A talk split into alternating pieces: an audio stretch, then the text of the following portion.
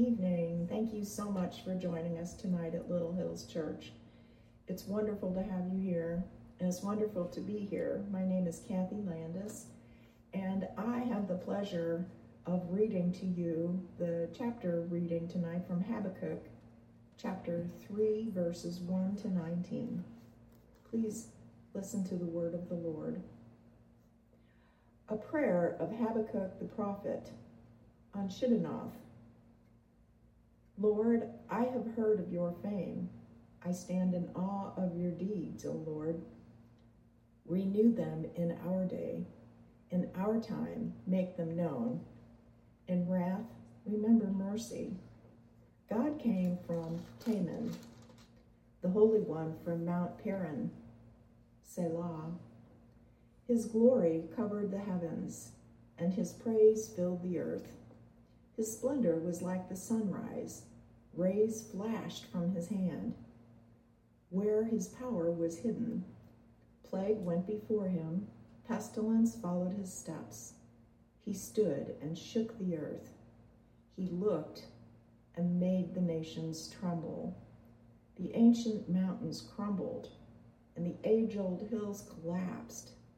His ways are eternal. I saw the tents of Cushan in distress, and the dwellings of Midian in anguish. Were you angry with the rivers, O Lord? Was your wrath against the streams? Did you rage against the sea when you rode with your horses in your victorious chariots? You uncovered your bow, you called for many arrows, Selah. You split the earth with rivers, the mountains saw you and writhed. Torrents of water swept by. The deep roared and lifted its waves on high. Sun and moon stood still in the heavens at the glint of your flying arrows, at the lightning of your flashing spear. In wrath, you strode through the earth, and in anger, you thrust the nations. You came out to deliver your people, to save your anointed one. You crushed the leader of the land of wickedness. You stripped him from head to foot. Selah. With his own spear, you pierced his head when his warriors stormed out to scatter us, gloating as though about to devour the wretched who were in hiding. You trampled the sea with your horses churning the great waters. I heard, and my heart pounded. My lips quivered at the sound. Decay crept into my bones, and my legs trembled. Yet I will wait patiently for the day of calamity to come on the nation invading us. Though the fig tree does not bud, and there are no grapes on the vine, though the olive crops fail, and the field produces no food, though there are no sheep in the pen, and no cattle in the stalls, yet I will rejoice in the Lord. I will be joyful in God my Savior. The sovereign Lord is my strength. He makes my feet like the feet of a deer. He enables me to go on the heights. For the director of music, O oh my stringed instruments the word of the Lord.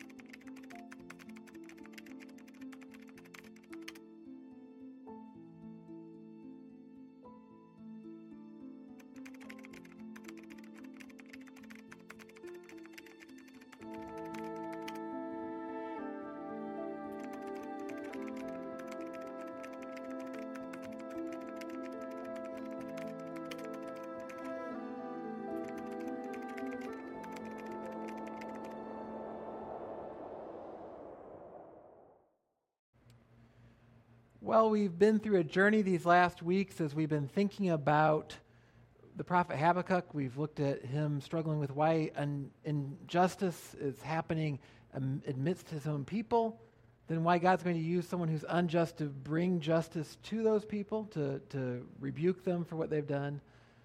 And then we've come to this song that we've been in the last three weeks that, that is a song of praise to God in the midst of all this. And, and I'm, I'm thankful Kathy read the whole thing to help us keep the, the bigger picture in, in mind as we're going through the last part of it tonight.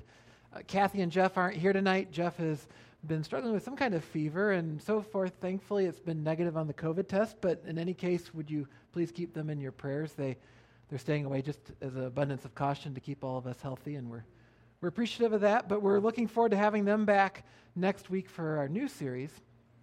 But before we jump into new series, we need to wrap up Habakkuk, and we need to see where we land here because we've, we've been wrestling with these questions that we wanted to ask God, that Habakkuk asked God. And as we come to the end, Habakkuk helps us to think what does it look like for me to live in the uncertainty of life in a way that recognizes who God is in my life? And that's a lot easier to do intellectually than it is to do in practice. But in the conclusion of this song that he writes, this psalm that he writes to close out his book, it helps to direct our thoughts, helps to direct us towards our God. And so let's come before our God, ask for his help, and then dig into his word. Let's pray.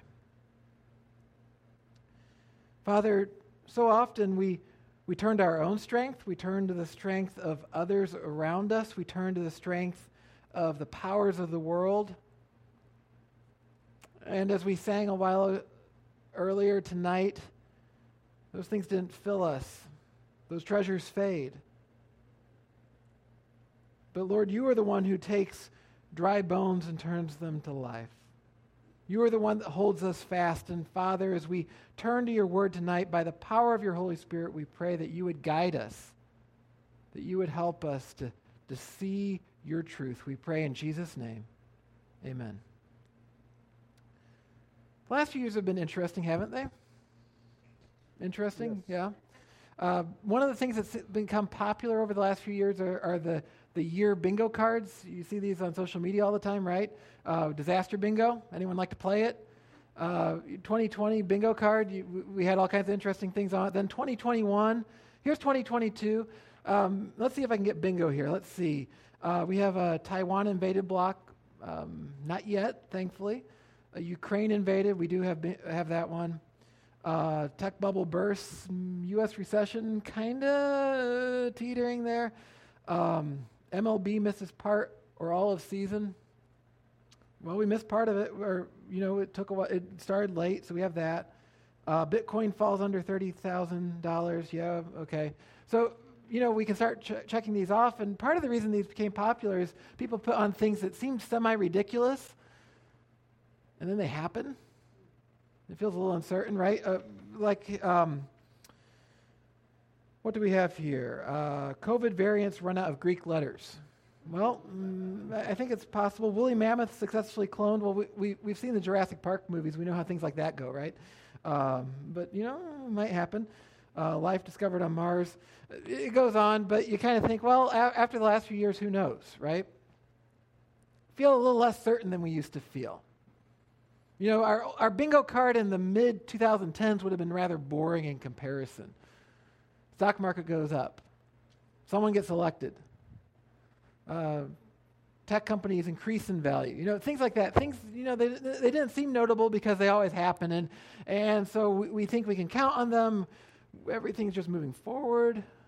New medical discoveries take care of diseases, not more diseases emerge that we don't know what to do with. But here we are, and we, we make out these disaster bingo cards, and we kind of nervously laugh when someone posts, Oh, I didn't see that on my bingo card for this year. Because that means that even more uncertainty is happening. Our strength fails. And that's what we've been thinking about through much of Habakkuk. What happens when our strength fails? And it starts uh, uh, in chapter one. Habakkuk is saying, God, there's a problem here. We're, we're supposed to trust in you, and yet we've been trusting in ourselves and we've been mistreating the people around us. And it seems like what, we're supposed to be your people, but our ability to do that seems to be failing. And then God reveals, well, I'm going to solve that by sending in an invading army. Habakkuk says, Well, then our strength is really going to fail because that army, they don't love you, Lord. They don't even sort of acknowledge you. They're, they're opposed to you. They mock you. How, how's that going to work? God calls Habakkuk to wait and to trust. And that's what we've thought a lot about. It's, it centers perhaps most of all on that, that wonderful heart of the book, uh, verse 4 of chapter 2, that the righteous shall live by faith, this call to, to live in trust in God and, and to receive his righteousness, that, that beautiful picture of the gospel we find right here nestled in the Old Testament. But our strength fails. And, and, and Jim helped us to, to be thinking about that last week as he, he was talking about uh, the invading armies and what God does to them and these things that look powerful. And let's just review the very last part of where Jim took us last week. Verse 16. I hear, Habakkuk writes, and my body trembles. My lips quiver at the sound. Rottenness enters into my bones. My legs tremble beneath me. Yet I will quietly wait for the day of trouble to come upon people who invade us. Then he goes on, and this is where we're starting for this week. Though the fig tree should not blossom, nor fruit be on the vines, the produce of the olive fail, and the fields yield no food, the flock be cut off from the fold, and there be no herd in the stalls. So we have the, the military stuff that, that was in the passage that, that Jim was working us through last week and helping us to apply. And we, we've seen the, the reflection on the Exodus and, and how God has overcome armies in the past. But then Habakkuk takes it up a notch. He says, okay, there's not only people on the outside that want to kill us and destroy us, but everything's failing on the inside too, because he, he lists these things, and, and maybe to us, I don't know, maybe you have a garden and you grow some tomatoes or, or peppers or tomatoes or pumpkins or something, but, but what's the worst that happens to us if, if our, our tomato plants fail? You get all those tomato worms, right? Yeah. And Jim, what? You got to buy tomatoes, and, they don't taste as good, right? And, we have the sad trombone play, and, and it's, ah, yeah, it's not as good. But we don't starve. We, very few of us are growing food because if that food doesn't come through, we're going to starve. But what Habakkuk is referring to here is the picture for an agrarian society. This is a society that depends on the food they raise to live off of. And so if the fig tree does not blossom and the fruit on the vines does not produce and, and the fields yield no food and the flock be cut off and, the, and the, there's no herd in the stall, what's he saying?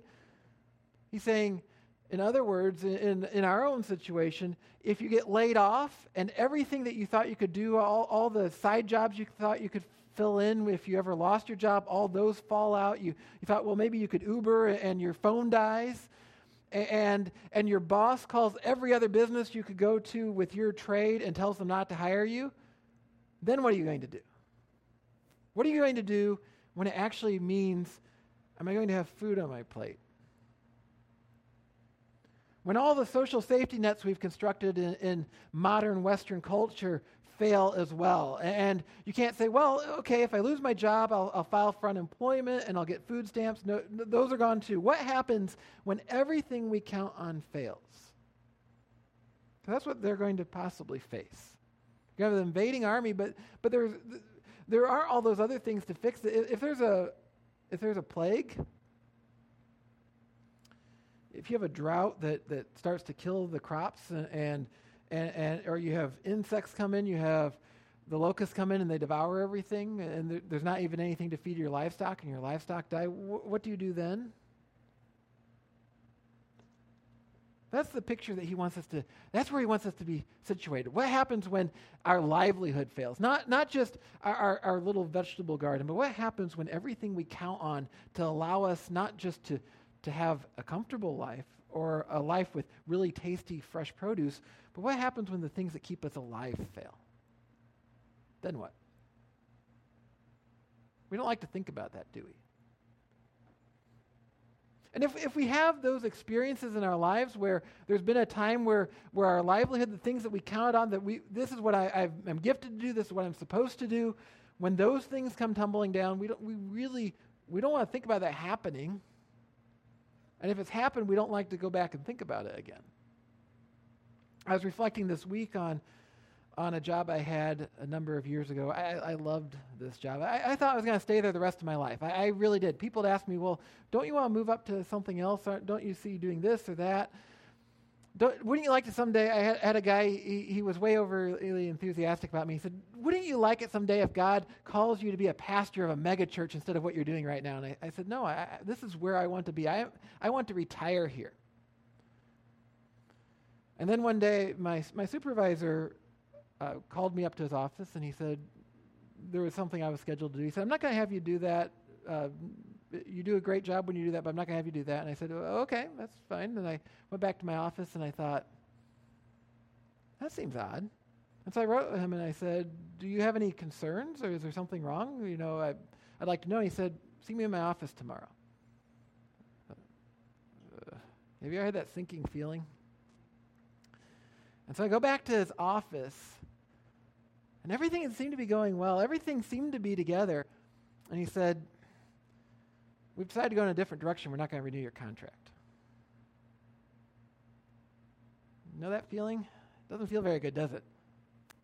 Habakkuk's saying, when your contract isn't renewed, when you're given a pink slip, when, when security comes up and, and gives, hands you a box and says, clear out your desk, then what are you going to do? Where are you going to go then? Now what? We think we have it all ordered. We think we know how everything comes together. And, and we're saying, even, uh, you know, I, if you'd asked me, well, do you trust in your job or do you trust in God? I would have said, well, I trust in God. But God's the one that put me in this job. So I'm trusting in this job because I'm trusting in God. Then it's gone. You say, now what? What we're being challenged about here is what do we genuinely trust in? What's the foundation that we're building our lives upon? Because it's not that these things that we trust in are bad in and of themselves. A job's a good thing. If you're a farmer and you have fields out there that produce food every year and, you're looking forward to it, you're anticipating it, you're planning based on it, that's not a bad thing either. Those are good things. You ever heard of, of cattle? And they come in every day and you milk them and you produce cheese and sell fresh milk, or you have chickens and you sell eggs, or if, if you go to work every day and you punch your time card and it feels good because you know that it's all coming together, those aren't bad things. If we take what we do earn and we go buy a car or a house and and we think, well, this house is going to keep me safe when it's really hot outside. I have air conditioning. Uh, this car is going to get me to and from work and to church and to, to wherever I need to take my family. These, these aren't bad things. But where do I trust? Habakkuk isn't saying that, that the fig tree or, or the vine or, or the field or the flock are bad. But they're not where my trust is. But here, here's the challenge for us. We can feel those things, we can touch those things. Whatever things we have, whatever possessions we have, whatever activities we do, whatever work we do, we, they're tangible. We can hold on to them easily. And, and it, so it feels in the moment like here is something I can grasp onto and trust. There's all this uncertainty. I have my bingo card, and it's coming together this year really, really well. I can't trust a lot of things, but there are some things here I can trust. And we desperately want that.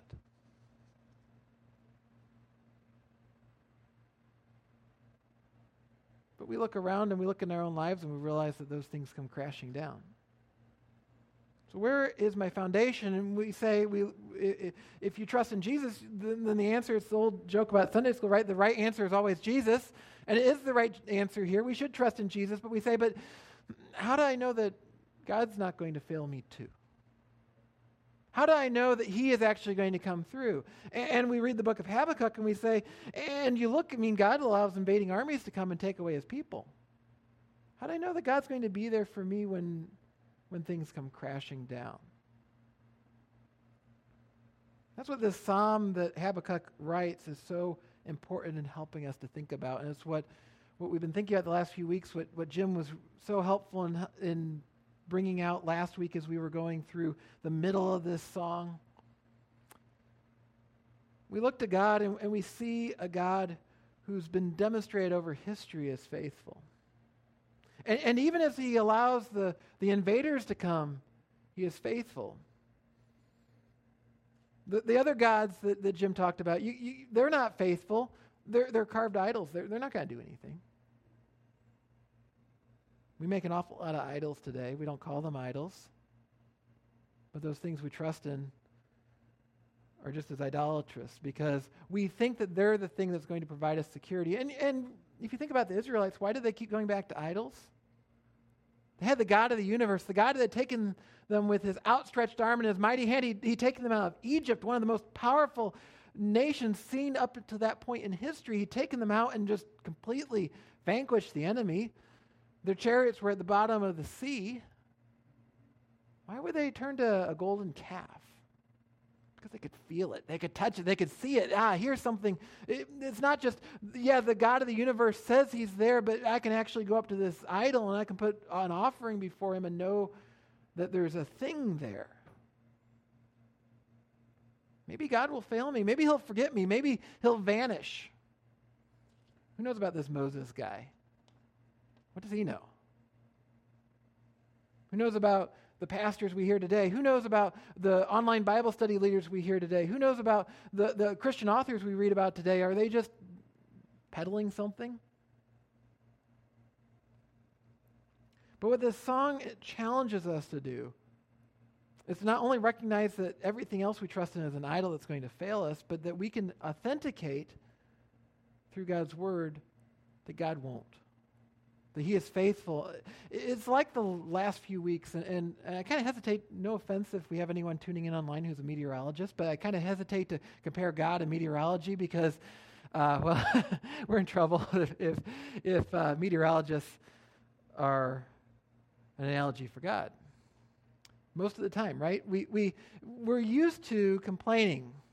I, I do this a lot. Do you ever complain? You, you, you, you, you listen on, on, television at night to the local meteorologist, you go online and you check the weather, pull out our phones. We, I, I, do this multiple times a day, and then I forget, and then I do it again, but I pull it out and say, okay, let's see here.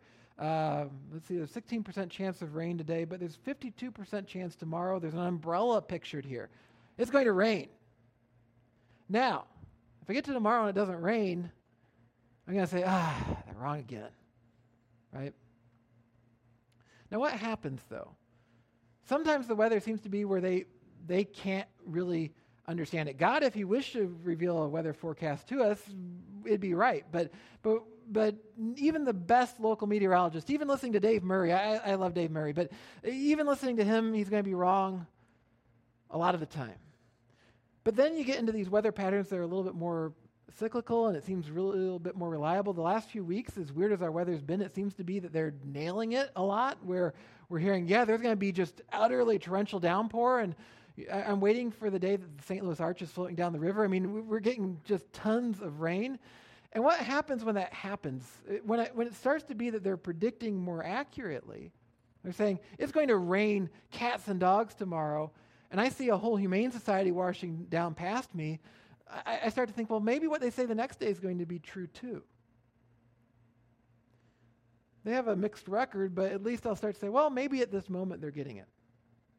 Well, here's the wonderful thing, friends, about God God doesn't have a mixed record, God always does what he says. And so when we see here a reminder of what he's done in the past and what he promises for us in the future, it's like those moments that we start to think the meteorologists have figured it out. Only we're not thinking maybe he started to figure it out. We know that God has figured it out because he's actually the author of history. And so we can trust and, and, and we can rejoice even as bad things are coming. One of the things that's sort of remarkable about bad weather is that when they get it right, I wouldn't say I rejoice, but I start to think, I'm going to listen to this guy more. I'm going to listen to this, this gal more because it seems like there's something to what he or she's saying. How much more so with God? Because when we see that God has said this is what's going to happen and it happens, we're not led to just say, oh, maybe I should listen to him more. We're led, as we see Habakkuk do, to praise, to joy. Habakkuk says, An invading army is going to wipe out the nation, Habakkuk. I, am going to preserve a, a remnant. I'm not going to get rid of you for all time. But an invading army is going to come. And what does Habakkuk do? He rejoices in God. And that sounds really strange until you realize what he's doing. He's saying, But I know how God is. And so, yes, he says this army is coming, but I know that he's good and he's faithful to his promises. And so, even as I see that storm arrive, when it arrives, I also know what's going to come after it because God's going to be faithful for that too. Verse 18 Yet I will rejoice in the Lord. I will take joy in the God of my salvation. God the Lord is my strength. He makes my feet like the deer's, He makes me tread on my high places.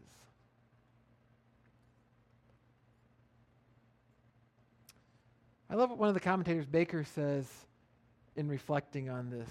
He says, even though these sources might fail in some way, the psalmist sees that ultimately his existence is not based on them, but upon their source, Yahweh. When we have that job we think that God has led us to, and, and we're putting our trust in that, what we should be doing is putting our trust more and more in God, saying, How wonderful it is that He allows me to use the gifts and the abilities that He's given me in this moment. How wonderful that is. But I'm not rejoicing, I'm not putting my trust in that. I'm putting my trust in the God who's given me that.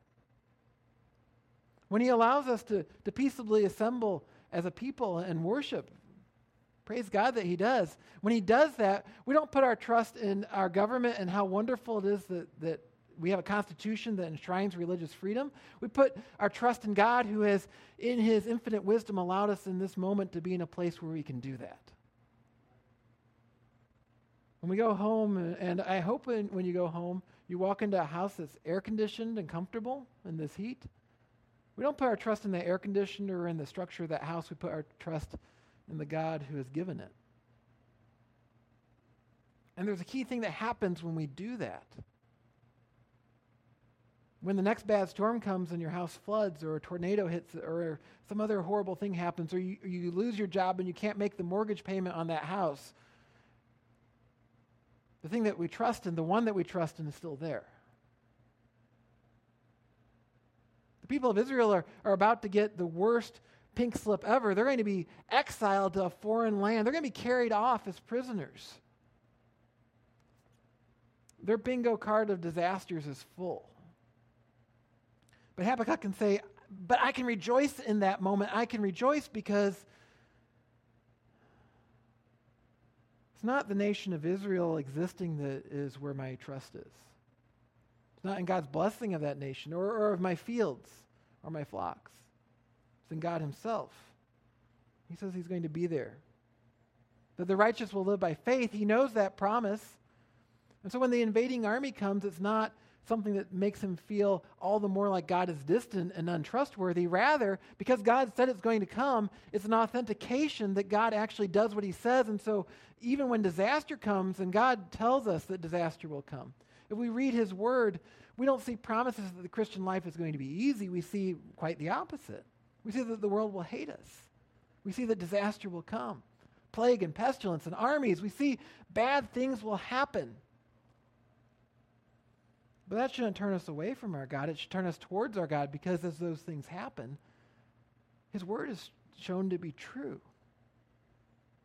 And that's the wonderful thing because those things aren't wonderful, but the promises He gives us for all eternity are wonderful. And so, if what He says about the bad things of life are true, how wonderful is that? I remember teaching world religions years ago to college students. I, was a, a, professor for a number of years, and, and I would say to them, we, we look at a number of different world religions, and lots, lots of the students were really interested in Buddhism. It feels kind of trendy to, to chase after Buddhism. And it also, you know, you, you kind of in that college angsty phase, and you say, well, th- there's so much suffering in the world, and, and the Buddha talked about how there's everything suffering. And I'd say, if I didn't believe that there was a God, then this would make an awful lot of sense. Because there is an awful lot of suffering in the world. And, and there's lots of optimistic philosophy that excludes God in the world that says, well, we're just going to become better.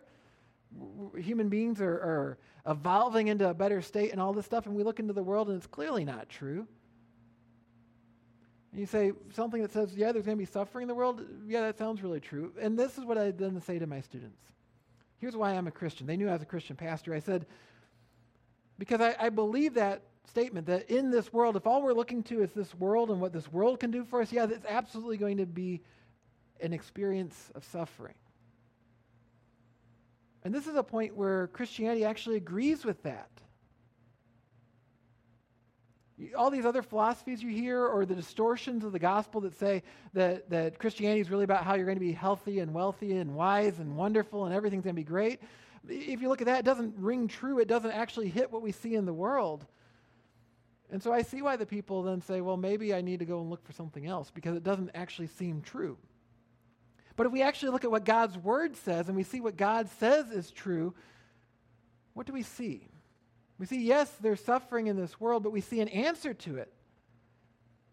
Why do our hearts want something more than just to be told that they're suffering until we die, like what Buddhism says? Because God didn't make us to stop there. And the Bible says, agrees up to that point. Yes, there's suffering in this world, but there's a God who will fix it. And that's the crucial difference that genuine Christianity brings into the picture. It authenticates with what we experience in the world that there's suffering and there's pain and there's death. But it says that's not the final word.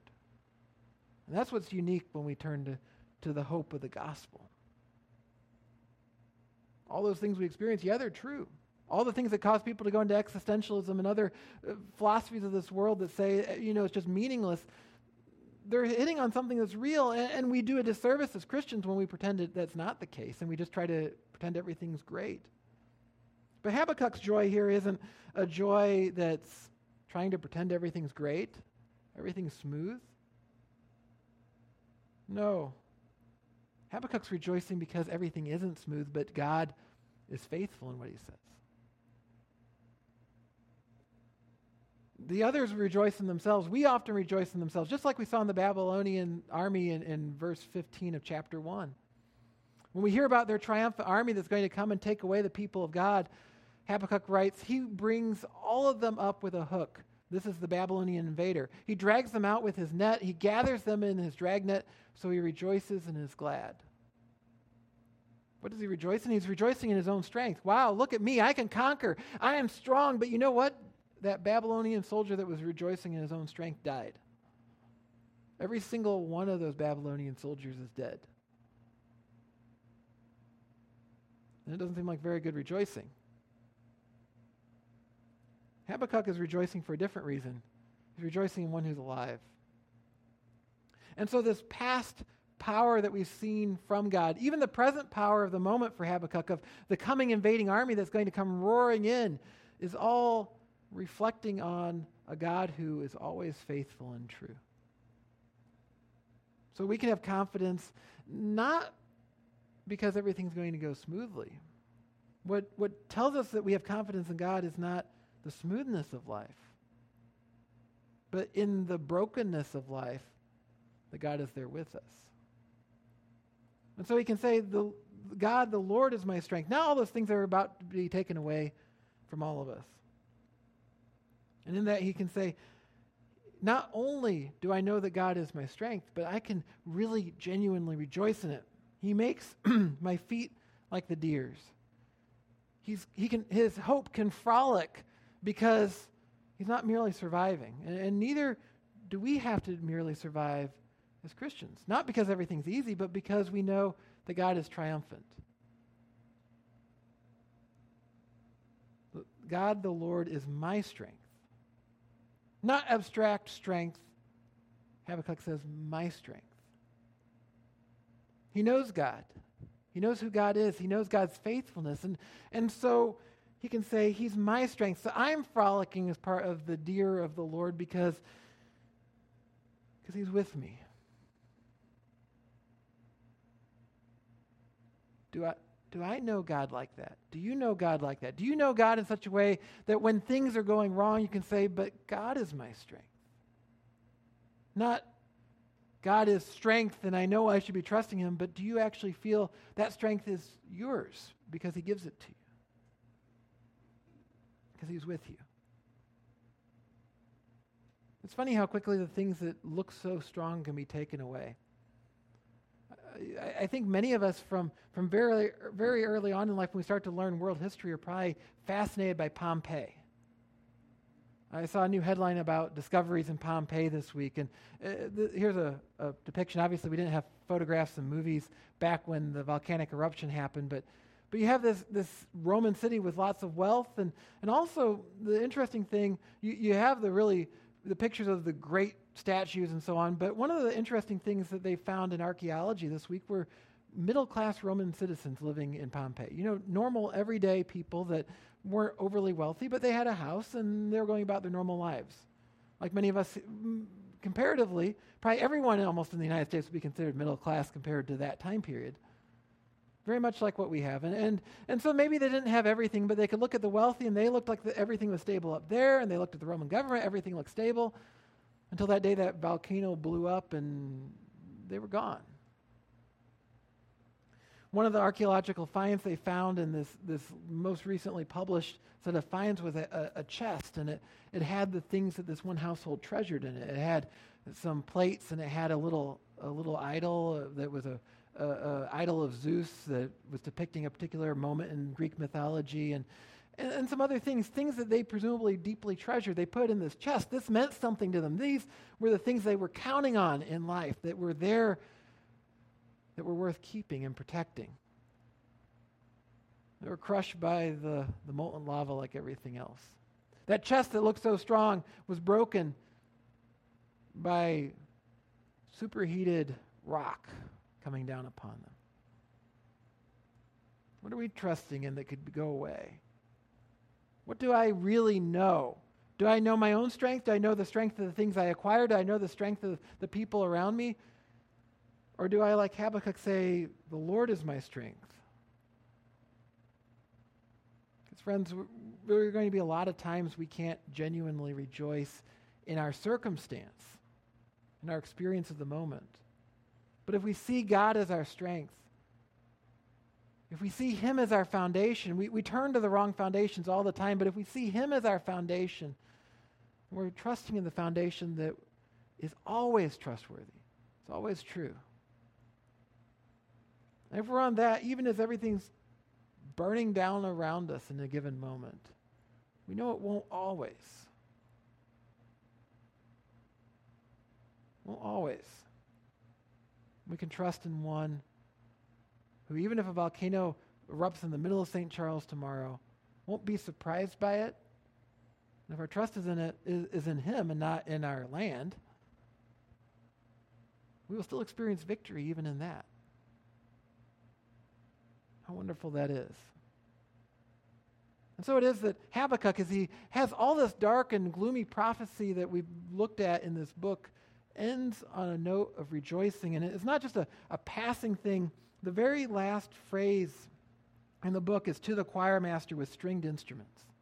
This is a song meant to be sung over and over again, and may we continue to sing such songs of God's redemption that his victory is sure even when our circumstance isn't. He is the foundation we can always trust and always will be able to trust. Let's pray. Lord, we come before you tonight and there's uncertainty all around it. I would imagine everyone in this room, everyone watching online, all of us have those points where, where, we don't know what's going on and we don't know how the pieces come together. We don't know how we get to tomorrow or next week. We don't know how we're going to, to do the job that's assigned to us this week or pay the bills or or take care of the, the needs of those around us. We don't know how these things are going to happen. Sometimes it just seems to crash down and, and everything seems to come apart. But Lord, whether this is the first time we've ever come before you or, or come before you each day, would you remind us that our strength is not in ourselves or in any of those things that appear mighty in this world, but our strength is in you as we are called to live by faith and to trust in our Savior Jesus, that indeed you are faithful, and that even the destruction and the pain that you predict in this world that you have said will come tells us that you are faithful And therefore, we know with confidence that you are faithful to see things through to the end when you bring us into your presence and wipe away our tears. We pray this in Jesus' name. Amen.